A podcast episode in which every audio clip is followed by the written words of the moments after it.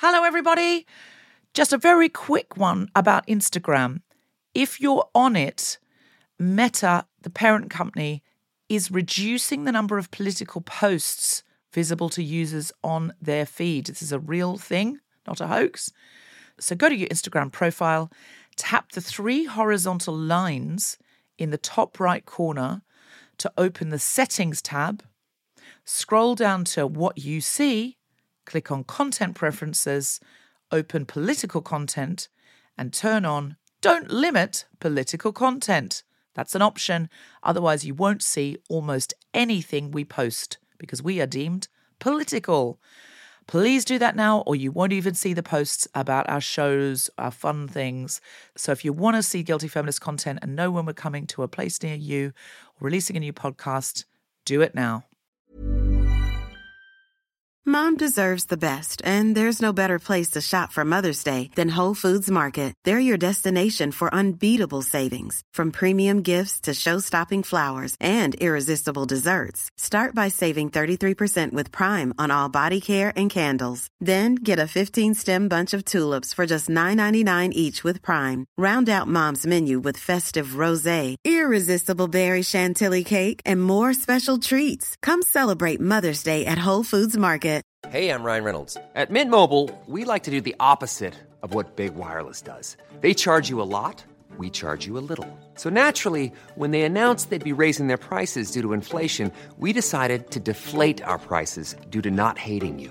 That's right. We're cutting the price of Mint Unlimited from $30 a month to just $15 a month. Give it a try at mintmobile.com slash switch. $45 upfront for three months plus taxes and fees. Promo rate for new customers for limited time. Unlimited more than 40 gigabytes per month. Slows. Full terms at mintmobile.com.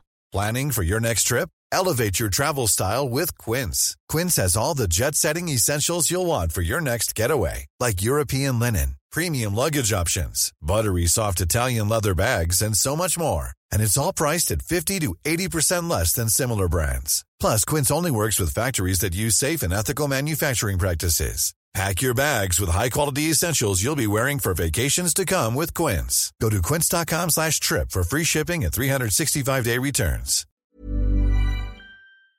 I'm a feminist, but I really miss my old tits, aka my young tits. no, you're feeling sorry for me now, I can see. I wasn't sure where that was going. I thought, I thought, oh, you've had an operation. It's just age. I think they're looking lovely. You well, Perky. Not that non-perky they're tits scaffolded. I'm All telling you, they're lovely. scaffolded. Oh, all of our tits are scaffolded. Not all. Not all. Hashtag not all tits. I'm a feminist, but once I risked my life by defending my makeup case from a burglar who was in my bedroom when I woke up. he was holding it, and I said, There's only makeup in that! and he dropped it and ran. It was a silver makeup case uh, that I'd got free from Max Factor for buying something, and it looked, I think, like a camera case. But it's really weird that you say that because one of my best mates did the same thing on a. She chased someone down the street who'd stolen her makeup case. Well, I mean, it's very expensive to replace, and it takes ages because you've bought this from here and this from here and this from here. And I knew it was no good to him.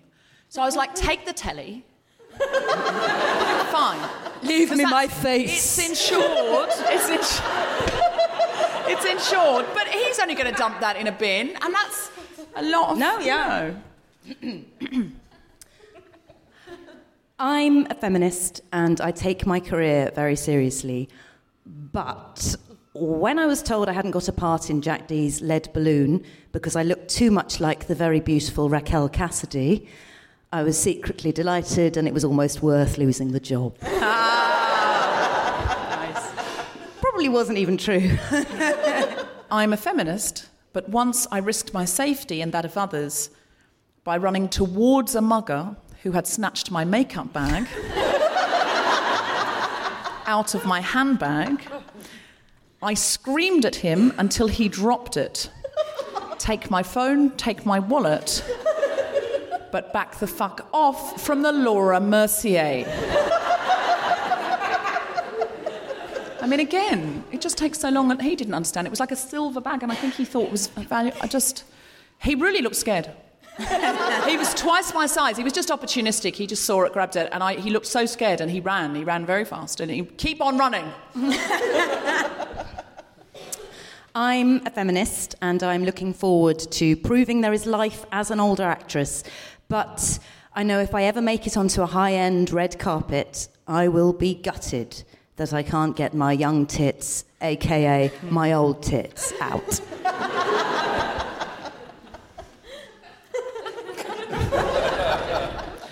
I'm a feminist, but if I were given a time machine which could only travel to the moment in time where Virginia Woolf walked into a river with stones in her pocket, or the moment in time where Chris Hemsworth was desperate for a hand job backstage after his drama school production of Guys and Dolls.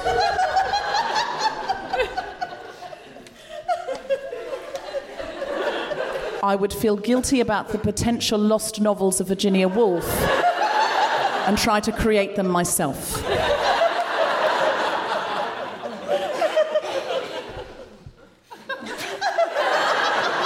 I mean, it's Chris Hemsworth, though. Is that like a famous thing? Is that something he talks about in interviews? The time he was desperate for a hand No. job? But there must have been. I like, mean, sort of- no, how desperate If he'd given men a can give themselves hand jobs. How It's desperate was he? It's not the same. know. They assure me it's not the same.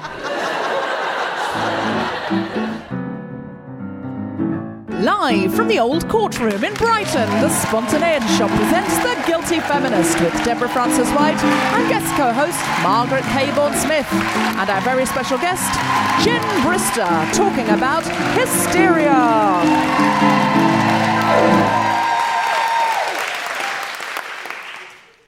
This is The Guilty Feminist, the podcast in which we explore our noble goals as 21st century feminists and the hypocrisies and insecurities which undermine them. We're talking about hysteria today. Now, this is because, did you all hear this news story? So, Mary Creagh, who is a shadow minister, was asking a perfectly reasonable question, and Philip Hammond, the Chancellor of the Exchequer, told her not to be hysterical. I know. Now, uh, she wrote a piece for The Guardian and she says, To my astonishment, he told me not to be hysterical. There was commotion from my Labour colleagues and jeering from Tory MPs. So I demanded he withdraw his remarks. He apologised by deploying the weapon used by men everywhere. I didn't call her hysterical. I saw him say this. I didn't call her hysterical. I urged her not to be hysterical. so what he could see she seemed calm, but he could foresee hysteria coming up. he thought, she's a Some- woman. Somewhere in your future, something is going to happen which will make you uh, both laugh and cry hysterically. Exactly. He sensed hysteria coming up. Maybe he sensed an ovulation, I don't know. He could see her womb trembling. He, he, he could see perhaps her top lip was mm. vibrating, I don't know. But he's had experience talking to women before. So, to be fair to Philip Hammond, Yeah. he knows the territory very well. and what he wants to do is just put the brakes on any potential hysteria, just in case there was an outbreak of it, like in a sort of zombie film. And in his defence, Parliament has been quite an insane place recently. Maybe they were going to get hysterical dysentery within seconds if he hadn't stepped in and said, But uh, she pointed out that if he were talking to a man, he would not have used the word hysterical. And so she said it was used to silence her and it was used as a power play because it's one of those words we reserve for women. Mm-hmm. Uh, what are other words we reserve for women? uh, bossy, Bossy, feisty. feisty, difficult, I think. Mm, I hear difficult difficult, a lot, yeah. she doesn't get any work because she's difficult. She's difficult. She's you mean you don't fancy her anymore because she's old? That's what that often means. Or you mean she's stopped taking quite so much shit? She only takes sort of 60% of the shit that she's dealt, and the other 40% she goes, do you know what? Uh, fuck it. Uh, and so that she, she's now, yeah, she's now seen as difficult. So today we're going to discuss hysteria, and we're going to look at how we can approach that subject. Is there a time for hysteria? Is there a place? I mean, there definitely is a time and a place for hysteria, Glastonbury. But Is there a reason why women are called hysterical? What's the history of hysteria in women? That's what we're going to explore today. Margaret, did you do a hysteria challenge? I did do an hysteria challenge. I don't know about you, um, the females in the audience, but I have never, I've done that thing of never ever responding to men when they say gross things or, you know, just even make noises. This man, I walked past him at a bus stop and he went, he went, "Ugh, legs. And that's not, in a way, legs. legs. That's not really anything. I know it's not, but it was. Uh, um, low bar. I turned, and so my challenge to myself is to do the traditional shouting back, is to try and say stuff back. And so I did turn around to the "Ooh, legs man, and I, and I just said, um, I'm not very um, experienced with saying things, so I just said, why? Why do that? And then I panicked and left. But it's really weird because that sounds like a ridiculous story. But the whole way to the station, I was scared. I was thinking he's going to, because he looked, I mean, shocked, but really angry. He looked really annoyed that I hadn't enjoyed it. I really didn't enjoy it. Ooh. Well, I think in those situations, what men are looking for is to change you. They're not expecting to touch your legs. They're not you know- expecting anyone to go. Maybe they are. I don't know what they expect. I honestly think it's a provocation to change. My thing in that situation, and I've really found it works, is just to I put both my arms up and I go, not cool. And because I'm not saying I'm angry, I'm not saying you've affected me, I'm saying you're not cool. And men don't like being called not cool. and also, it's a bit of a surprise because they're not ready for the arms, which look. that, honestly, try it. It works really well because you see they get changed, they deflate, but you haven't really changed. You've walked on. I might get some flyers with not cool printed and just hand them. Just, you've, you've, Yeah. Really cross. You see my frowny face. you have, you deserve a cool uh, card, like a yellow card and a red card. Yeah, I did want to get some badges made up saying your music's too loud and hand them out on the train. well, I don't like confrontation. I did once, one of the most insane things I've ever done in my life was I was so angry on a bus, but I'm so terrible at my own anger that I wrote a note. A man was smoking on the bus, and I wrote him a note. and I put it in his hood when he left.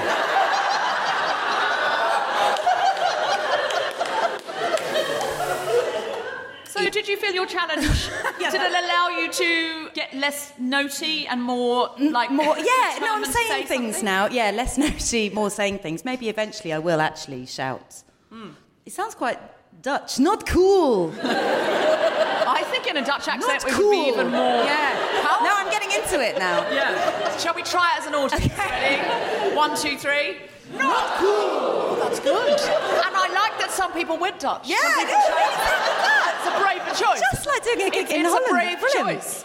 I really think we should start it because you can just do it in a way that it's mm. you that's not cool. It's not mm. me that's affected. You know. but then if they do get aggressive you can say no i was just saying i'm not cool no, no, Margaret. No, no. There's no back down. It's you continue. you, want just- me to get hurt You go no. You go not cool, and you are continuing to be not cool, sir.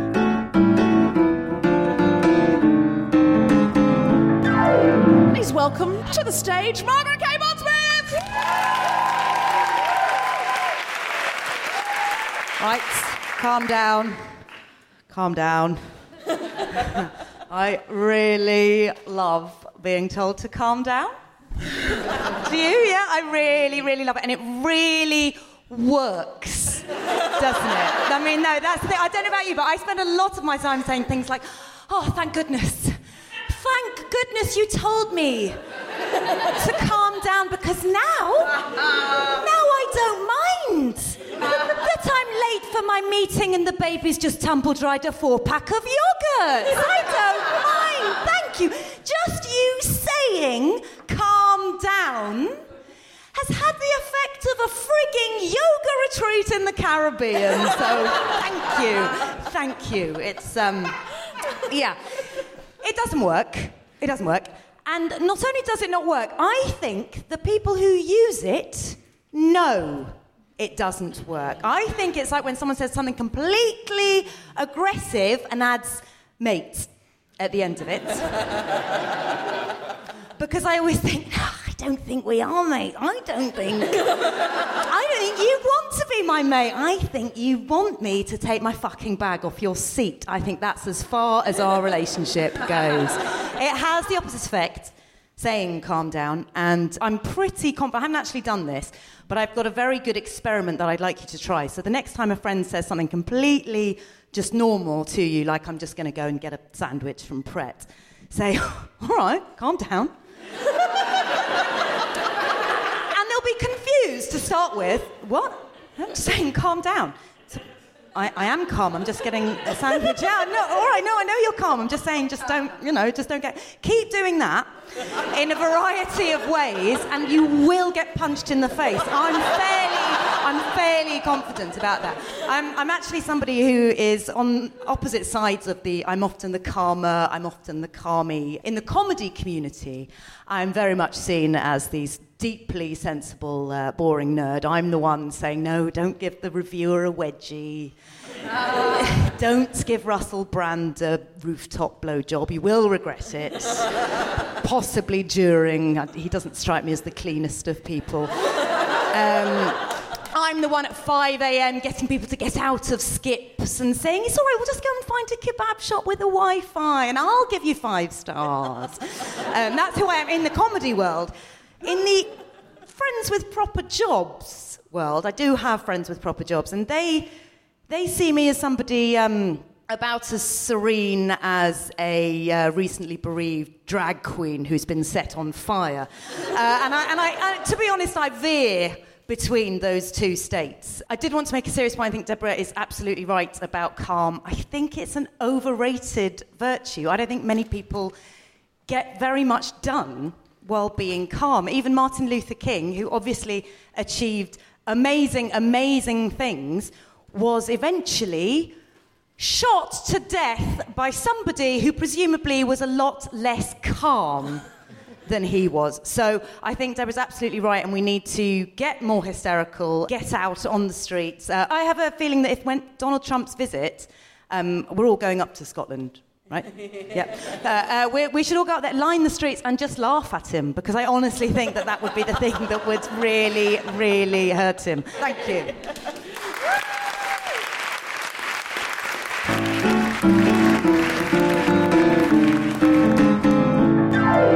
Deborah, what is your challenge? So I've been having some building work done. I won't bore you with the details. If you're in the pub with me, I totally will, though.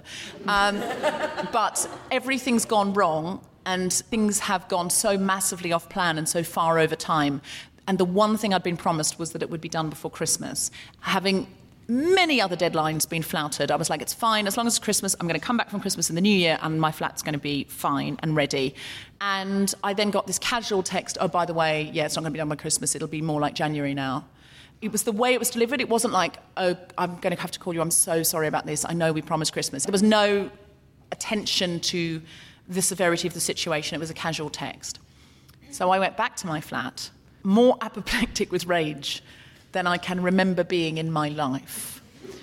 And I did nothing to quell this rage. So normally I'd go, okay, count to 10. I was like, I'm counting to fucking zero. and I went upstairs past my husband, who was like, hi. And I was like, there's no time for fucking high. And I went up to where the builders were working, and I hope nobody recorded it on their phone because I went batshit. I was so hysterical, and I was like, this will be fucking well done by Christmas, and if you won't fucking do it, somebody else will fucking do it because you are fucking fired. And now, please bear in mind, this was incredibly inconsistent behaviour because up until this point, I had been really calm, got on really well with them, been really reasonable, and been like, okay, well, you know, da da da, that's a bit disappointing, blah, blah, blah. And I went absolutely crazy.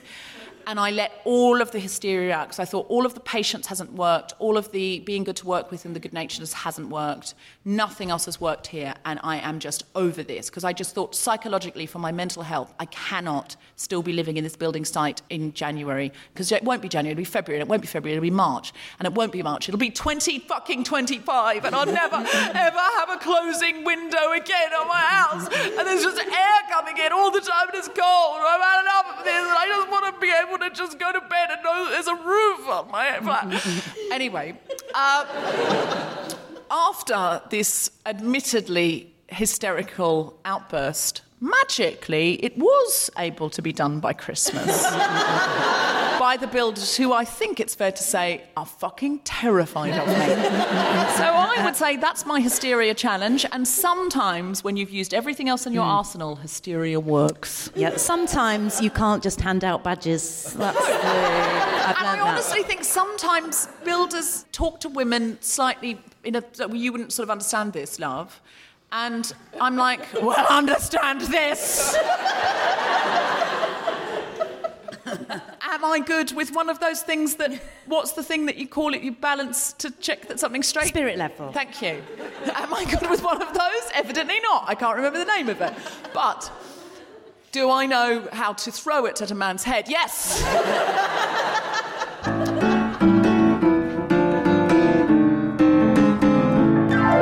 Please welcome to the stage the hysterical Deborah Frances White.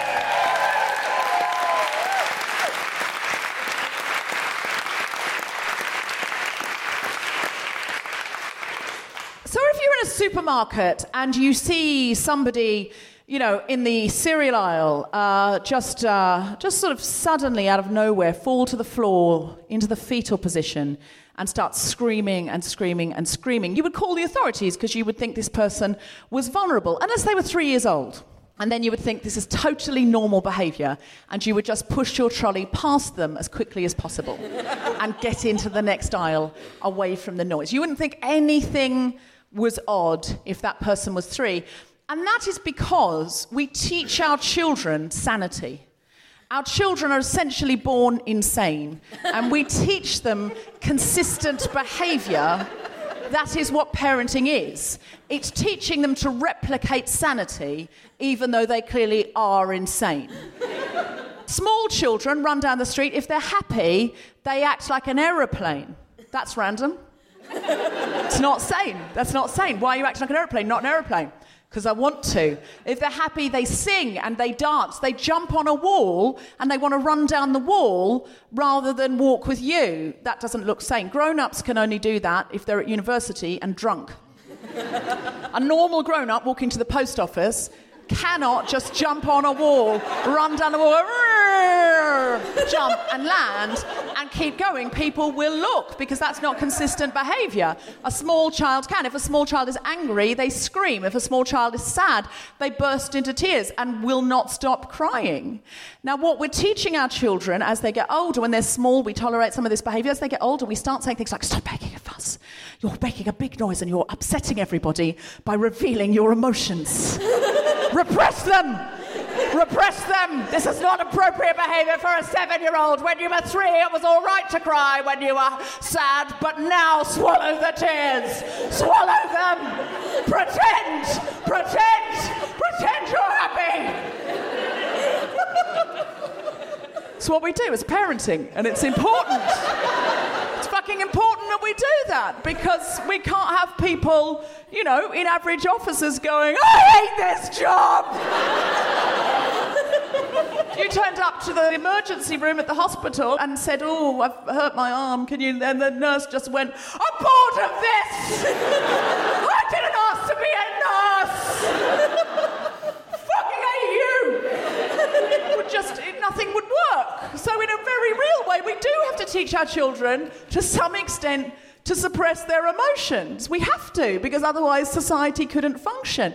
But I wonder if we take it too far. Because I do this, you know, I talk about sometimes I do this stuff in the corporate world where I go into offices and uh, I don't know, I just sort of, I don't know, help uh, lawyers seem more interesting. And um, I have to do things like I have to sit in on conference calls. Do any of you have to do conference calls?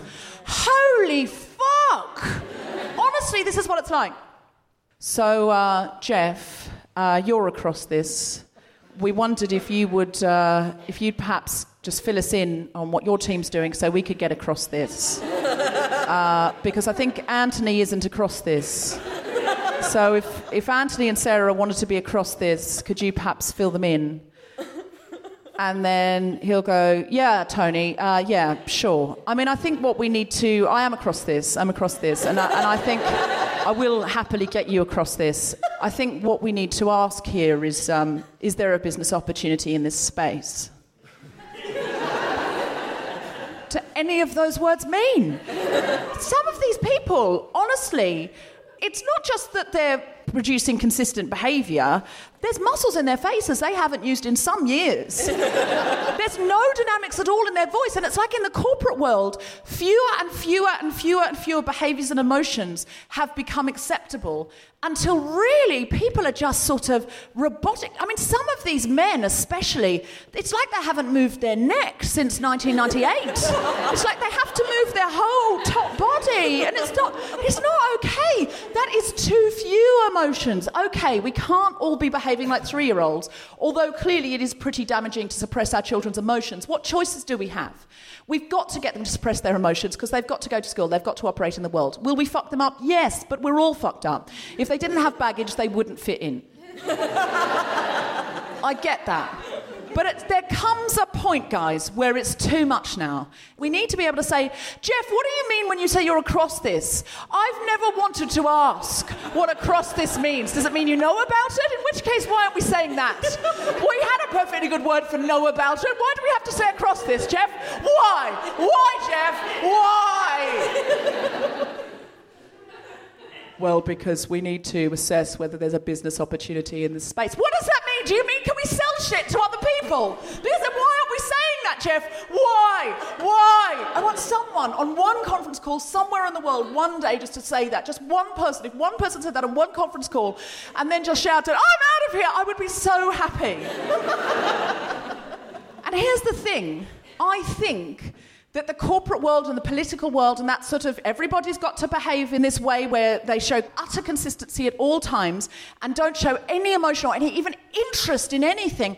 I really feel like maybe it's it's got to go. And I was thinking recently, because I'm feeling much more active, I'm feeling much more, you know, when I started this podcast, I was really talking about how I felt about my upper thighs. And now I'm like, holy fuck, what's happened to the world in a year?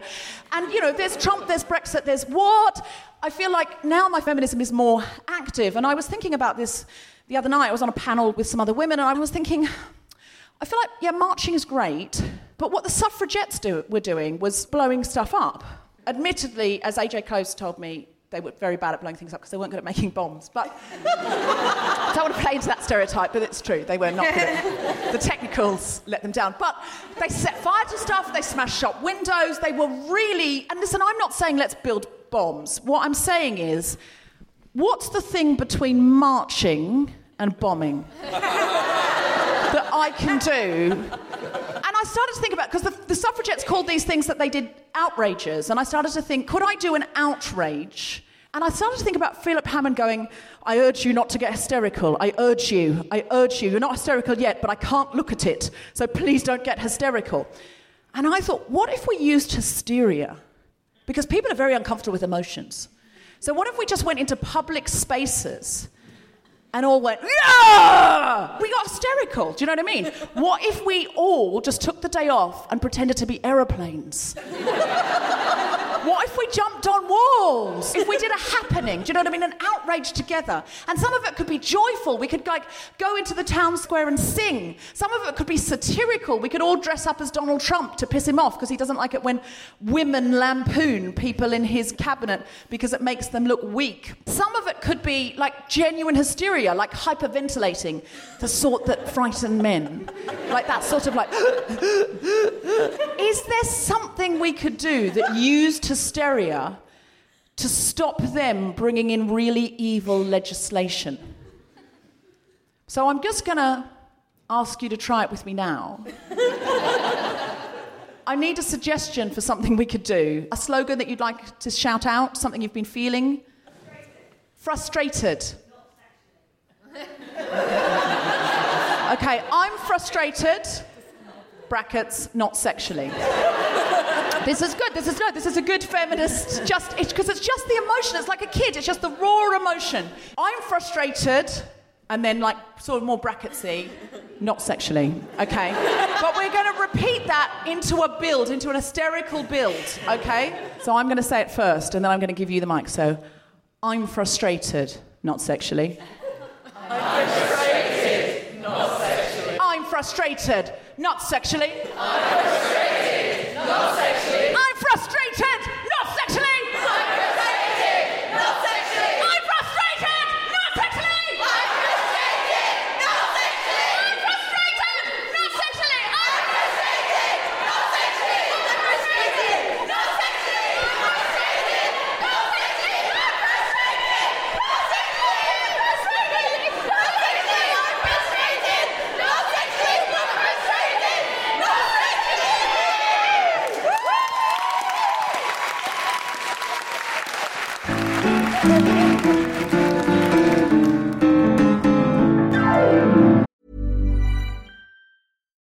Paige, the co-host of Giggly Squad, and I want to tell you about a company that I've been loving, Olive and June. Olive and June gives you everything that you need for a salon quality manicure in one box. And if you break it down, it really comes out to $2 a manicure, which is absolutely insane. It's also so easy to get salon worthy nails at home with Olive and June. The difference between how your nails used to look when you did them yourself and now with the Manny system is a complete game changer. The best thing about Olive and June too is it's a quick dry. Dries in about one minute, lasts for five days, and full coverage in up to one to two coats. Visit oliveandjune.com slash perfectmanny20 for 20% off your first system. That's oliveandjune.com slash perfectmanny20 for 20% off your first system.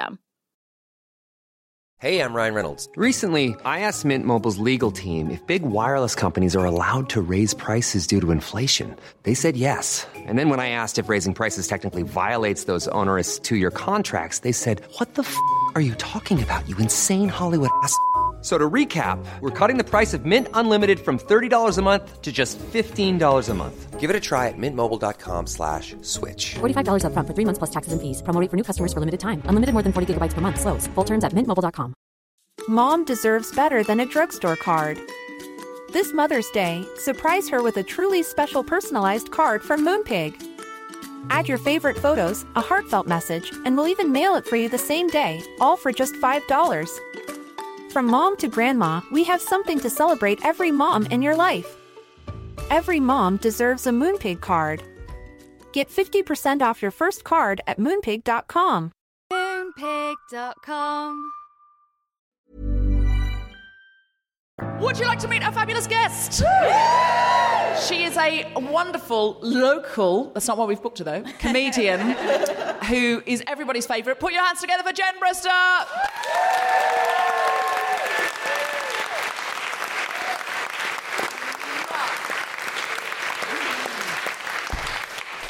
Oh, lovely. Hello. Hello. Does anyone else think Jen looks like Audrey Hepburn? No. Thanks, ladies. Thanks a bunch. Thanks a blinking bunch. I do have this haircut, and it's not for everybody. Uh, clearly, not for my mum, who's staying with me this weekend in Brighton. She just said to me, Oh my God. I don't think your hairdresser likes you. I was like, Thanks, mum. Um, thanks, thanks a lot. So, yeah, it's lovely. Hello. So, hysteria. How Oh. do you feel about hysteria? Oh, do you I- feel as a woman you get accused of hysteria at times? Oh, always. Always. Well, that's the end of the podcast. That's- The end. I tell you what I get accused of. I don't know if anyone else does this, but I get told that I'm too loud all the time.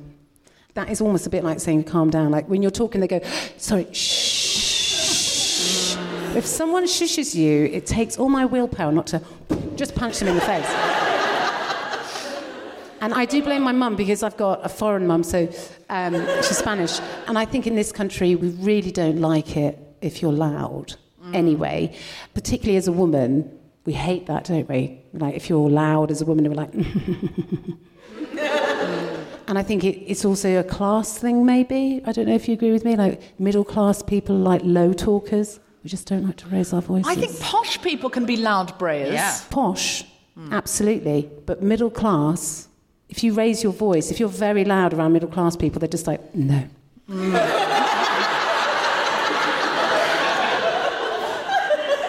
you must be poor. No.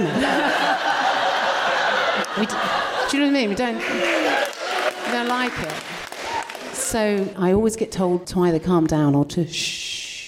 Mm. I get the shh I a feel the same. I felt it today, actually. As Margaret and I were walking to the train, I felt myself talking.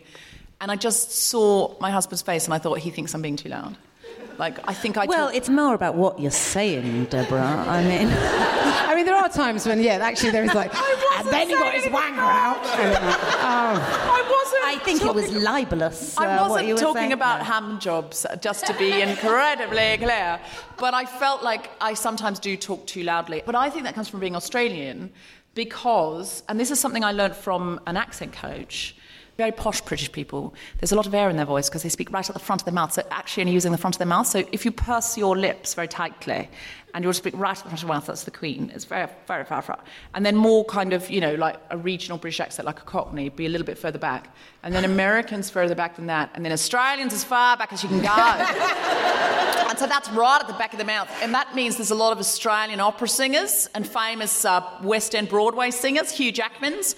And it's because there's belt in the voice and it's because it's so far back. I so thought like, it was because there was hardly any Australians, so they have to sort of shout because they're not very near, you know. What, in Australia, they're like, oh, they're right over by, So, you know, only the opera house. in the country. Exactly. So you're imagining what all Australians are standing on opposite sides of a paddock. Yes, yes, and you don't have phones. Yes. Yeah, sort of like, yeah, blows out again. There's probably something. to me. Yeah, there was movement at the station because the word had got around that the card from I regret had got away. And it's probably true, actually. My Australian accent's not very good anymore. Are there any Australians in? Good, okay. Nobody heard- we'd to have heard them criticise already. it. Just to shout out if you're from somewhere that's not Brighton or Hove. Hello, uh, Shoreham. Shout out if you're. shout out if you're international. Oh, yep. Where are you from? Uh, I'm American. I'm from North Carolina. You Americans are often accused of being loud. Well, I was going to say, she doesn't have the mic and we can hear her perfect. Yeah. We don't need to mic back. you up. We can hear you. I genuinely got quieter when I moved here. Like, and going home now, I think everyone's really loud. Oh, really? So you've quietened down for Brighton? You're Brighton local? Yeah, so you've had to you've shh, rein it in. Other international person? Yeah, American. American as well? Similar situation? Well, I'm gonna talk really loud now. I mean, you are at the back of the room and you are crystal clear. I love it. You sound amplified. Have you brought your own mic? Just wherever I am. I've got it. I can switch it on. So we've got two Americans in. Anyone else international? Yes? I'm Romanian. Romanian. Now, what's the stereotype? Who's loud in Romania? What's the stereotype? Um, I think it's always the poor people. It's just like, Poor people are loud. Oh, really? So there's a stereotype that Romanian working class people are loud? And men?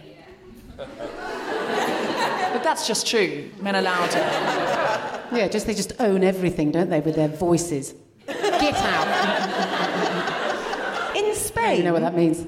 In Spain, it's sort of insulting to be too quiet. You know, that's the opposite. It's Oh. kind of what, what, what secrets do you have? Yeah, exactly. And also, it's a very different thing here. When I go with my family in Spain, I sometimes, it actually looks like they're arguing with each other, mm-hmm. like literally all the time. And they're just like, do you fancy a drink? You want a coffee? Like, oh my Jesus Christ. Like, you know, because also they speak so Gestures quickly. It's like a machine gun's gone off, you know. Do you, do you speak See. Spanish? Was her speaking That- that's fluent. For those of you, there's a few proper Brits in there going, that is, she is good at that. She's nailed that Spanish accent. Um, yes, I can. Uh, sort of, but not, I wouldn't say I was very good. My girlfriend thinks I'm very good at speaking Spanish because she can't speak Spanish. So, So she's always wildly impressed when you so she's like, oh my God, that was fluent. And I was like, literally, I just asked where the bus stop was, but okay. Um, that's basic GCSE Spanish. What do we think about the way Mary Creagh was spoken about in terms of hysteria? Why is it that we still in 2017 impose the idea of hysteria on women. Does anyone know the origins of this? Yeah, I know a bit about hysteria. Uh, uh, it comes from, it's related to the womb, hence hysterectomy. Actually, the more I research it, the more ridiculous it is, the more it becomes clear that it was obviously doctors going, I don't know what women, what's going on with women? really? Like, they can, like, grow people? What's that? You know, and there's all this stuff about how they thought a womb was like an animal inside a woman. And in a way, in a way, it is, I suppose. It can be because it grows a person. So they thought be- the womb was like an animal, and Yeah. therefore that the person who had this yeah, probably was, a witch. was- yeah, yeah, um, was not to be trusted, or in some way their emotions were unable to be anticipated. Yeah, it's weird how related to periods and you know that it seems to be, and they just. And in Victorian didn't have a times, didn't they try and cure hysteria with vibrators? Because that's why the vibrators were Yeah, I don't think they had the vibrating part of it. Oh, I thought they did. Sorted. I think the vibrators were, yeah, were maybe invented because. I thought they were invented specifically by doctors. You know, like those woodpeckers that you wind up. Yeah. Like that. That seems so sexy. You just put a little cotton wool at the top of it. And... but they were, they genuinely, there was a doctor who invented them because women were said to be hysterical. So they were sort of, you know, they were having the vapors, they were emotional. I think actually, probably their hysteria was the product of being oppressed and constantly told they had to sit indoors doing needlework. Mm. oh my God, I would lose my bloody mind if someone just said, look, just embroider that for nine hours. I'd like, kill me.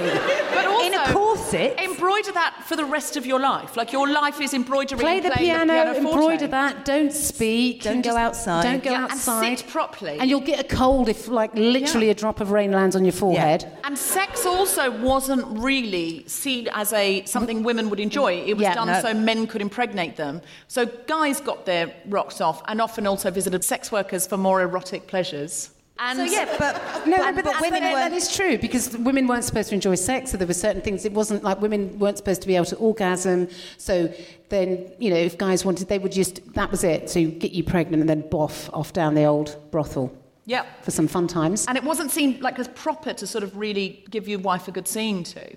Yeah, it would be wrong for your wife to have an orgasm. Yeah. That would be And also, if a woman had an orgasm, it was attached to hysteria and seen as a mental illness. Mm. Well, that's why they invented the vibrators, so that they, I thought they thought it was a cure for hysteria. And so women were being visited by these doctors who would then give them the vibrator treatment. They'd have the orgasm, and then they'd say, Oh, yes, doctor, I'm feeling hysterical again. And they'd call Yeah. the doctor. Funny that. They'd call the doctor Weird once a week. Yeah. Yeah. Just having these regular bouts of hysteria, Doc. Yeah, seriously. Seriously, there was a movie made about it. Do you think sometimes women think other women are hysterical or emotional? Like some women say, I'd rather work with men because I know where I am. I've heard women say that. Oh yeah, absolutely. I've heard that. I, I can't really be friends with women, and uh, I never trust a woman that says that. I think, what the hell's wrong with you? yeah, I think how you are Do you you not just like yourself very much. Have you much? not met anyone? Yeah, I don't if- understand. I mean, I don't get me wrong. I, I mean, I, you know, I've seen men around, and they're all right. And uh, some of my some of my closest. Um, Some of my closest husbands are straight white men. and look, some of my closest sons are boys, and we'll have to work on that. Anyway. Um, But it's interesting. Um, if you look at who is currently, and I don't want to look at him, but um, who is currently the most powerful man in the world, he is an incredibly. God, his mum didn't love him. Jesus. well, he's incredibly over emotional. Can we not blame a woman for Donald Trump, please? I cannot believe you've just said that, Jen. We will not blame a woman. That's like blaming. Well, we might as well say Eve at the apple. that, that wasn't that wasn't the intention of what I said. but- He cut. He cut her out. I, meant, I just meant he was so vile. How could anyone? But it did come I out reckon. wrong. I reckon he punched his way out of the womb. This will be edited. it will not. like all of his emo. I don't understand why anyone, you know, this go. Well, Hillary can't be. Oh. Hillary couldn't be president because Hillary's she's a woman the and she's. most unemotional I, I mean, I, no, that, that look of strained patience I saw on Hillary's face began Oh, to depress me. You I know, know, a, a couple but- of months into the election. Well, I know, but what started was like initially when she was before the primaries that we can't have a woman because you know they get periods and. What about if she gets her period and just She's oh, fucking postmenopausal. Yeah, How I mean, old are they? She's fucking 71. Even, even worse. I know, but the whole idea that it's still when the moon comes out, you know, and she's near a button, you know, what it's like, you know, the full moon, and we're pressing any button we see. oh Um, But she's so unlikely to press a button, it's amazing she can button up a trouser suit. But, but then she was criticised, wasn't she? Because she was seen as completely Cold. lacking any emotion Yeah, and yeah, cold. So that you can't win. You can't win as she a woman. She couldn't win. No, very clearly. she didn't win. She didn't win. She didn't sadly. win. No. Sadly. But you're right. Like she was. I mean, let's look at how measured Hillary Rodham Clinton is. She was married to Bill Clinton during the whole Monica Lewinsky affair and various other affairs that came out. And she was so measured, she went, it's best for the family, for the presidency, for everything. I'm going to hold it together. And she was so dignified through that. And I've heard people blaming her and saying, oh, well, look what she did to those women. And I'm like, what did she do? And they're like, well, I've heard um, uh, Christopher misogynist. What's his Hitchens. name? Hitchens. I've heard Christopher. This middle name This is, this is. Miso- when you said misogynist, I went. Yeah, this is Christmas feminist charades. Christopher, oh, misogynist. Um, uh, yeah, I've heard Christopher Hitchens saying uh, that she did everything she could to alienate those women and slut shame them. I'm like, I don't remember her saying anything. Point to something she did or said that wasn't just dignified. And they're like, I don't know, but Christopher Hitchens said she was to blame for Monica Lewinsky. And I'm like, she was the only one who wasn't in the room, but somehow it was her fucking problem of what, I mean, just awful. And he is, you're right, Trump is fucking Oh, hysterical. he is hysterical. Absolutely. He, uh, he shouldn't be allowed on Twitter. He's clearly insane. Sad, isn't he? I mean, he's like a toddler. Really? But I no, wonder- he's like a toddler. I wonder how much And people say calm down to him. you know, like, it, but it feels like if anyone should be calmed Mm. somehow, I mean, he needs to be sedated. Imagine now, if you will, Hillary Clinton won. We're in a different parallel universe. I like this universe. Can I we know, stay there? lovely. And imagine Meryl Streep tweeted that she was concerned about some of the policies. Maybe she'd brought in a more right wing policy than anyone was hoping on immigration. And imagine Meryl Streep giving a speech about diversity. And imagine if Hillary Clinton, as a woman, tweeted, She's the most overacted out- uh, in Hollywood, blah, blah, blah, blah, blah. And Iran, you suck too. Can you imagine the fucking blowback that people would be saying if we told you you can't have a woman in the White House? It's like if Obama had said, I grab women by the pussy. I mean, we're in a we are what universe are we in? We just can't even imagine. We're in a universe that's so surreal that sometimes I wake up and go, "This is this the real world?" It's just, it's- you know, when you're walking through, you think, "Am I dead? Am I? Did I die? All I think I'm dead." Because the only way this can be happening is if I'm dead. But it's, All the it's time. real. It's, It's, it's like real. being in a satirical film that's jumped the shark. And you just go, well, this is too. No, you can't. This is implausible now, everything we're living through. But I do worry because America is so spectacular, what's happening is so gripping and like car crash television. I sort of think the Tories must be loving it because we're slightly taking our eye off the ball with what's Oh, he's a great here. distraction. And then we go, oh, look, the NHS has gone. And oh, Yeah, no, those child refugees really aren't coming in. And uh, uh, austerity measures. Okay, so we have Theresa May as Prime Minister here. We Yeah. have a female Prime And Minister. we've got, look, we've got Theresa May here, we've got Angela Merkel in Germany, and we've got the, I mean, I'm not a Theresa May fan by any stretch of the imagination, but she is statesman-like, she, She's stateswoman-like. statesperson-like, all right. I want Theresa May to be more hysterical. I want her to show more emotion and get more concerned about what's happening with Brexit because she voted to remain and now she's basically left with the leave option because none of the guys that had caused the problem wanted the job. They all went, oh, fuck, we didn't think this would happen. We thought we could get in a bus and sort of get some of the UKIP voters on side and still have the status quo. Oh, no, we haven't. Oh, you touched it last. Is basically what, what Bojo did. So Bojo wanted the job until the job became hard. So Theresa May stepped forward and said, I'll have a go because it's the only time a woman's going to get a go otherwise. I think that's what's happened. But I want her to get more emotional about it and I want her to show that she cares. And I think probably she doesn't because She's a either Tory. she's- well, either because she's a robot type person or because she's been trained to be a robot type person because she's a woman and she's in politics and she's been told don't show any emotion. Oh, absolutely.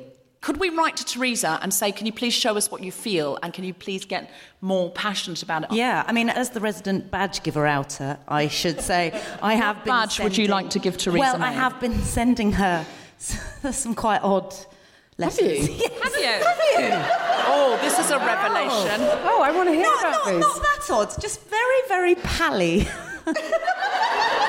We're, no, well, we've been sort of quite sympathetic and saying, look, it really worked. I mean, it was before she went out to see Trump, and I, you know, just sort of said, come on, love. Come on, love. Come on, love.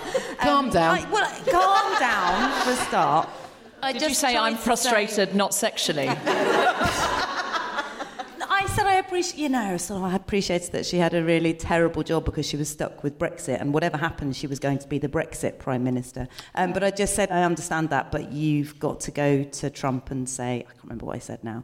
No, that's it. I said, come on, Theresa, you and I both know. that Trump is a narcissistic, psychopathic misogynist. And I know that you're not allowed to say that, but can you just remember that while you're trying to do any talking to him and, you know, While on- you're on holding the his world hand. stage, while you're holding his fucking hand. While you're whispering sweet nothings in his Because apparently he's scared of heights or something. I'm scared of steps. I was going to say, there's only three steps, wasn't it? of steps. He's you're a scared of steps. Dalek. You're scared of steps. no, if you would, that would be amazing. Yeah. It'd be really easy to defeat him if you were the Dalek. Does anyone have a question i- i- about hysteria or feminism? One of the uh, Americans must have a question. Hello. Did you watch the movie The Falling and how do you think it represented hysteria? I haven't seen it. No, I don't know. Have know. you seen it? I haven't Jen, seen it, that- sorry. Could you? Could do you tell us about yeah, it, you though? Tell, You tell- you tell us what you think, and then you can come and host it next week. Oh, gosh, does anyone, does anyone else want to explain it? No. Has anyone else seen it?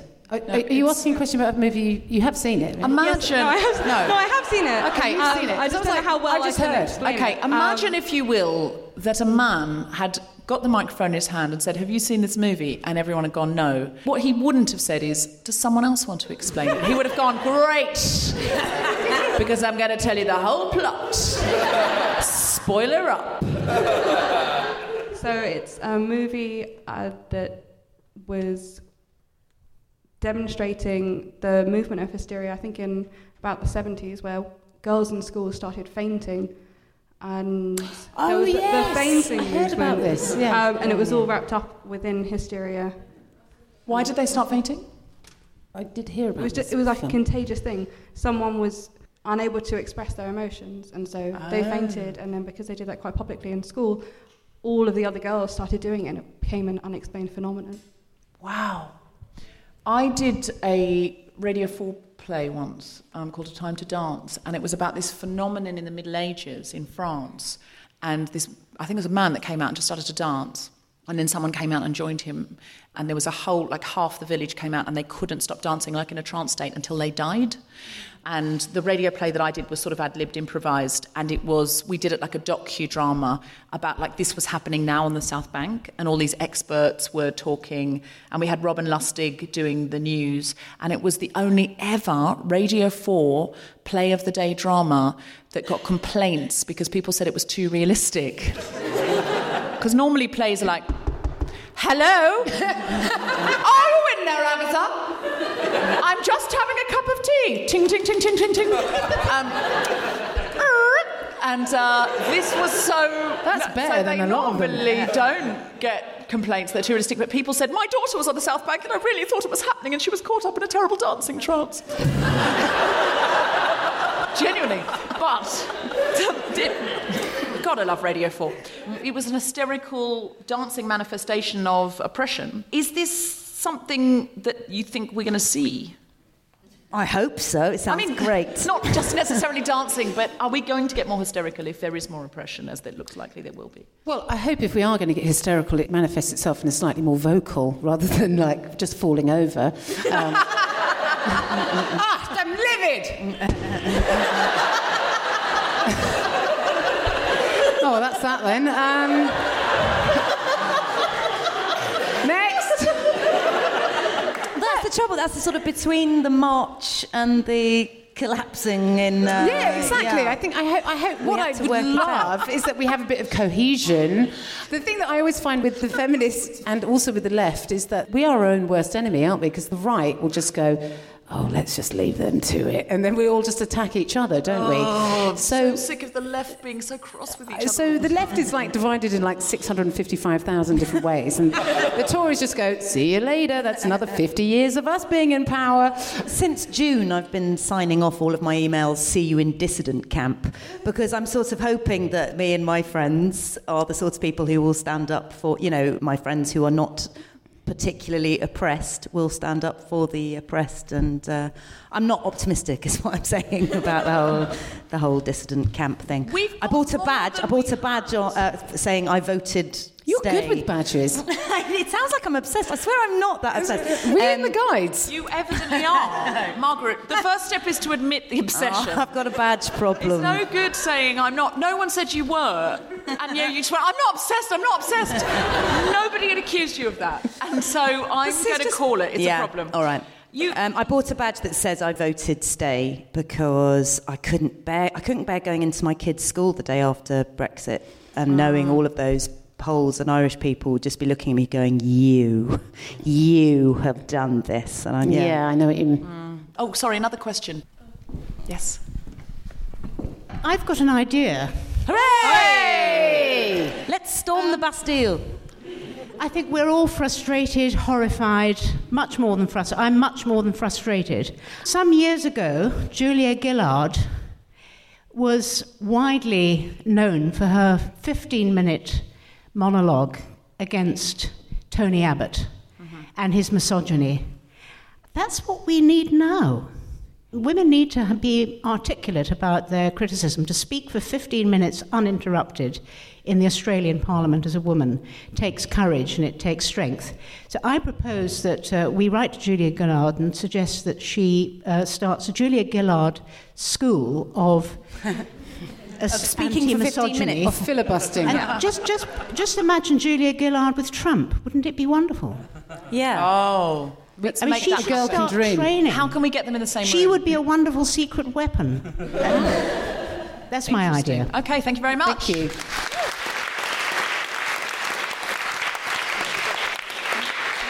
But you know, it, it- it's it's a weird thing, isn't it, that Gary Lineker is the closest to an opposition we have at the moment. I mean, that, that is weird. And That's Lily not okay, is it? It's not okay. It's Oh insane. God, we're just going to end up with salt and vinegar crisps and a no NHS. So, uh, my question is what's your strategy when someone tells you you're being too loud? Because I'm always like, I feel when someone tells me I'm being too loud because I am an actually loud person, I just feel really like ashamed and I just instantly feel like a little girl again.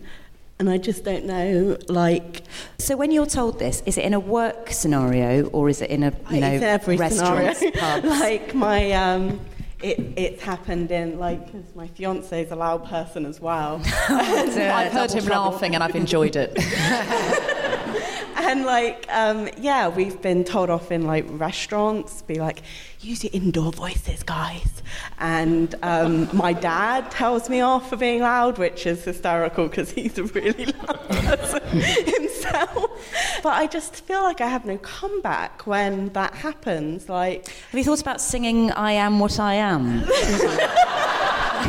Every time. no, it's really difficult. I, I come from a very loud family, and an office party. At the next table to us in an Indian restaurant who complained about us. And I swear, we weren't even particularly drunk. We were just quite loud. There's a lot of laughing. But what was really nice, the waiter came over and he was absolutely mortified to tell us to be quiet. Like, it's an office party of librarians. I mean, they were virtually silent. Um, but he actually, we got a free bottle of wine out of it. So uh, I had the same thing on a yoga retreat. It was a big party, but it was a yoga retreat. I mean, Way! Yoga! downward facing dog, downward facing dog, downward facing, downward facing, downward facing dog. Basically, was the atmosphere. and this table of people that was in France, and they said roast beef. They said they were very English. This is what they're like. They come over here. Stealing our yoga mats. and yeah, they're too loud. And they said, Well, we did warn them there was a big party in tonight. But it is embarrassing to be in English yoga retreat being told you're too loud. What I would do if I were you, if you get told this a lot, have on your phone an app where you press a button and Rage Against the Machine comes out. Fuck you. Fuck you. I, I won't do what you tell me. Fuck you, I won't do what you tell me. But it comes out like really loudly and you just have to press and shoot. So um, I'm so sorry. It's just some of the other patrons have been just a little bit upset by the volume of your voice. Fuck you, I won't do what you tell me. Fuck you, I won't do what you tell me until they go away. Yeah. And also, does it bother you? No. Job done then. Yeah, That's good. That felt like we solved something. Yeah. She's not bothered anymore. But just, just by the end Just of the tell them, just go, I'm sorry, would you mind taking a few steps back? Is that. Is that better? Now bog off. I think I want your spirit, Jen. I want to have that. You've that- got, you've got to meet my mum. She's insane. I want your she would never put up with anything. Yeah. Because I would also feel like, oh God, now I feel terrible. Like Jen, like she just goes, oh, kind of like she's got that kind of zero fucks going on. I I've got no fucks. I've got no fucks left. I've got loads of. I, want, I want to have zero farms. No, I've got no fucks. I'm, since I hit 40, my give a fuckometer's not flickering. It's gone. It's dead. It. There's no, no fucks are left.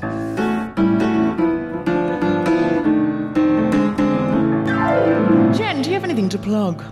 Yes. I and another comedian, Tina Duyeb, have organised a tour of gigs for Stand Up for Refugees, to Help Refugees UK. And we will be doing a gig here at the Dome on the 21st of June with an amazing lineup of stand up comedians. I'm hosting it. It's going to be absolutely brilliant. Get yourselves a ticket. All proceeds go to Help Refugees UK. And it's also a big fuck you to all those people that are just generally arseholes, isn't it? And it's a really good cause, and I think with everything that's going on, I mean, there's the biggest humanitarian crisis since, you know, pre-Second World War, and uh, all the money will go to helping refugees in Europe and getting them over here and getting them over to other parts of Europe, and also looking after them while they're waiting, and also putting pressure on the government to start letting kids that have family over here to come into this country. So, please give us your money.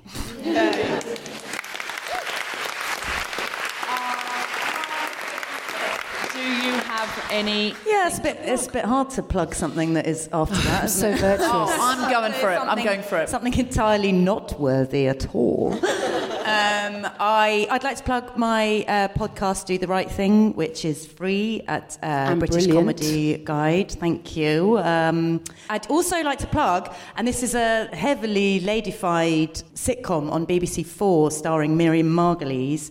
And in it, I get loads of Stephanie Beacham's blood on me in episode three. So that's an amazing teaser, isn't it? really worth watching out for. I would like to plug on the 28th of May, we will be back in Brighton.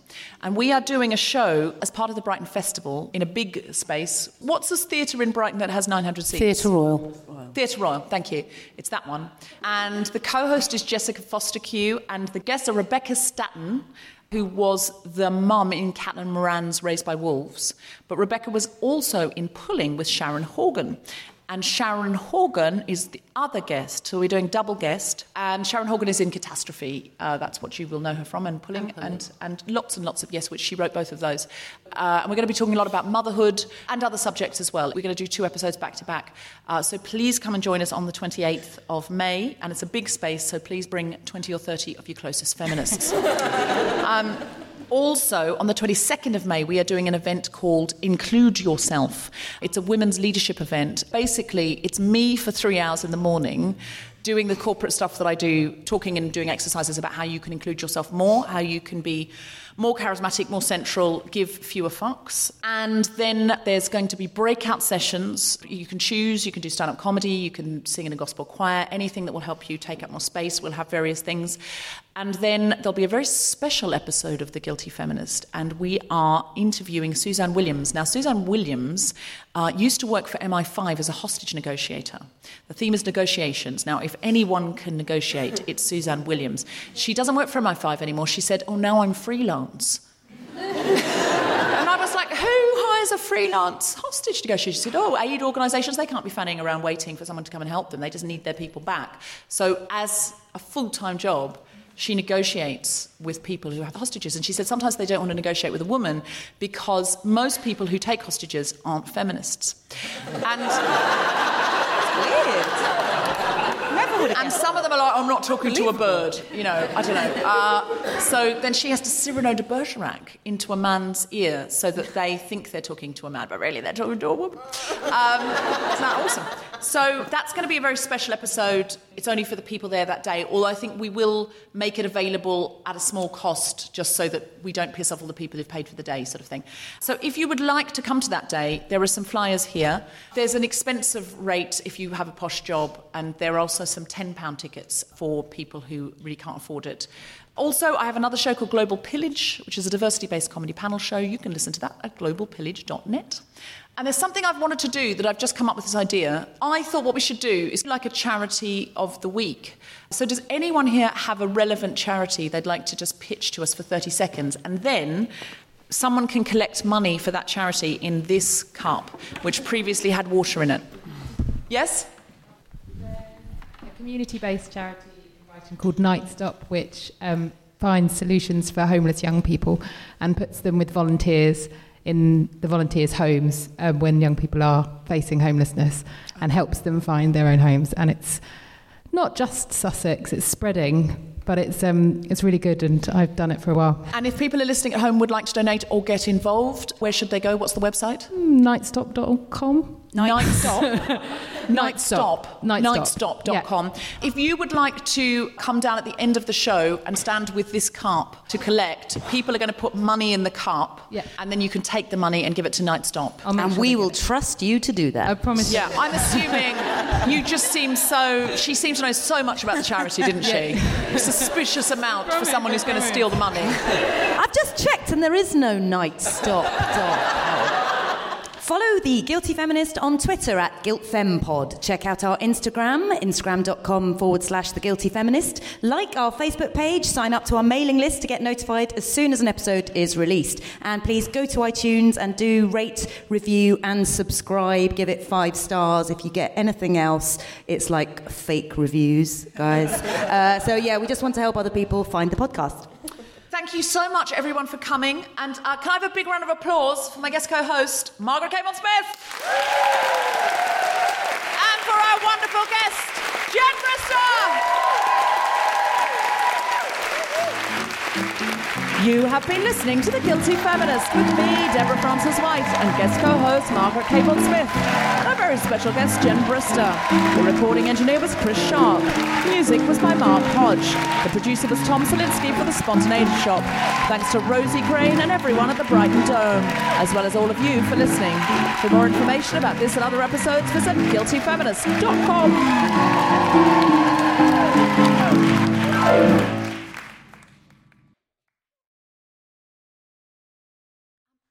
Producers, is there any chance we could get some water, like three gla- glasses of water? Sorry, we, we, there was an oversight. Um, Someone's getting sucked. no, I'm sleeping with him. Uh, Planning for your next trip? Elevate your travel style with Quince. Quince has all the jet setting essentials you'll want for your next getaway, like European linen, premium luggage options, buttery soft Italian leather bags, and so much more. And is all priced at 50 to 80% less than similar brands. Plus, Quince only works with factories that use safe and ethical manufacturing practices. Pack your bags with high-quality essentials you'll be wearing for vacations to come with Quince. Go to quince.com slash pack for free shipping and 365-day returns. Mom deserves better than a drugstore card. This Mother's Day, surprise her with a truly special personalized card from Moonpig. Add your favorite photos, a heartfelt message, and we'll even mail it for you the same day, all for just $5. From mom to grandma, we have something to celebrate every mom in your life. Every mom deserves a Moonpig card. Get 50% off your first card at moonpig.com. Moonpig.com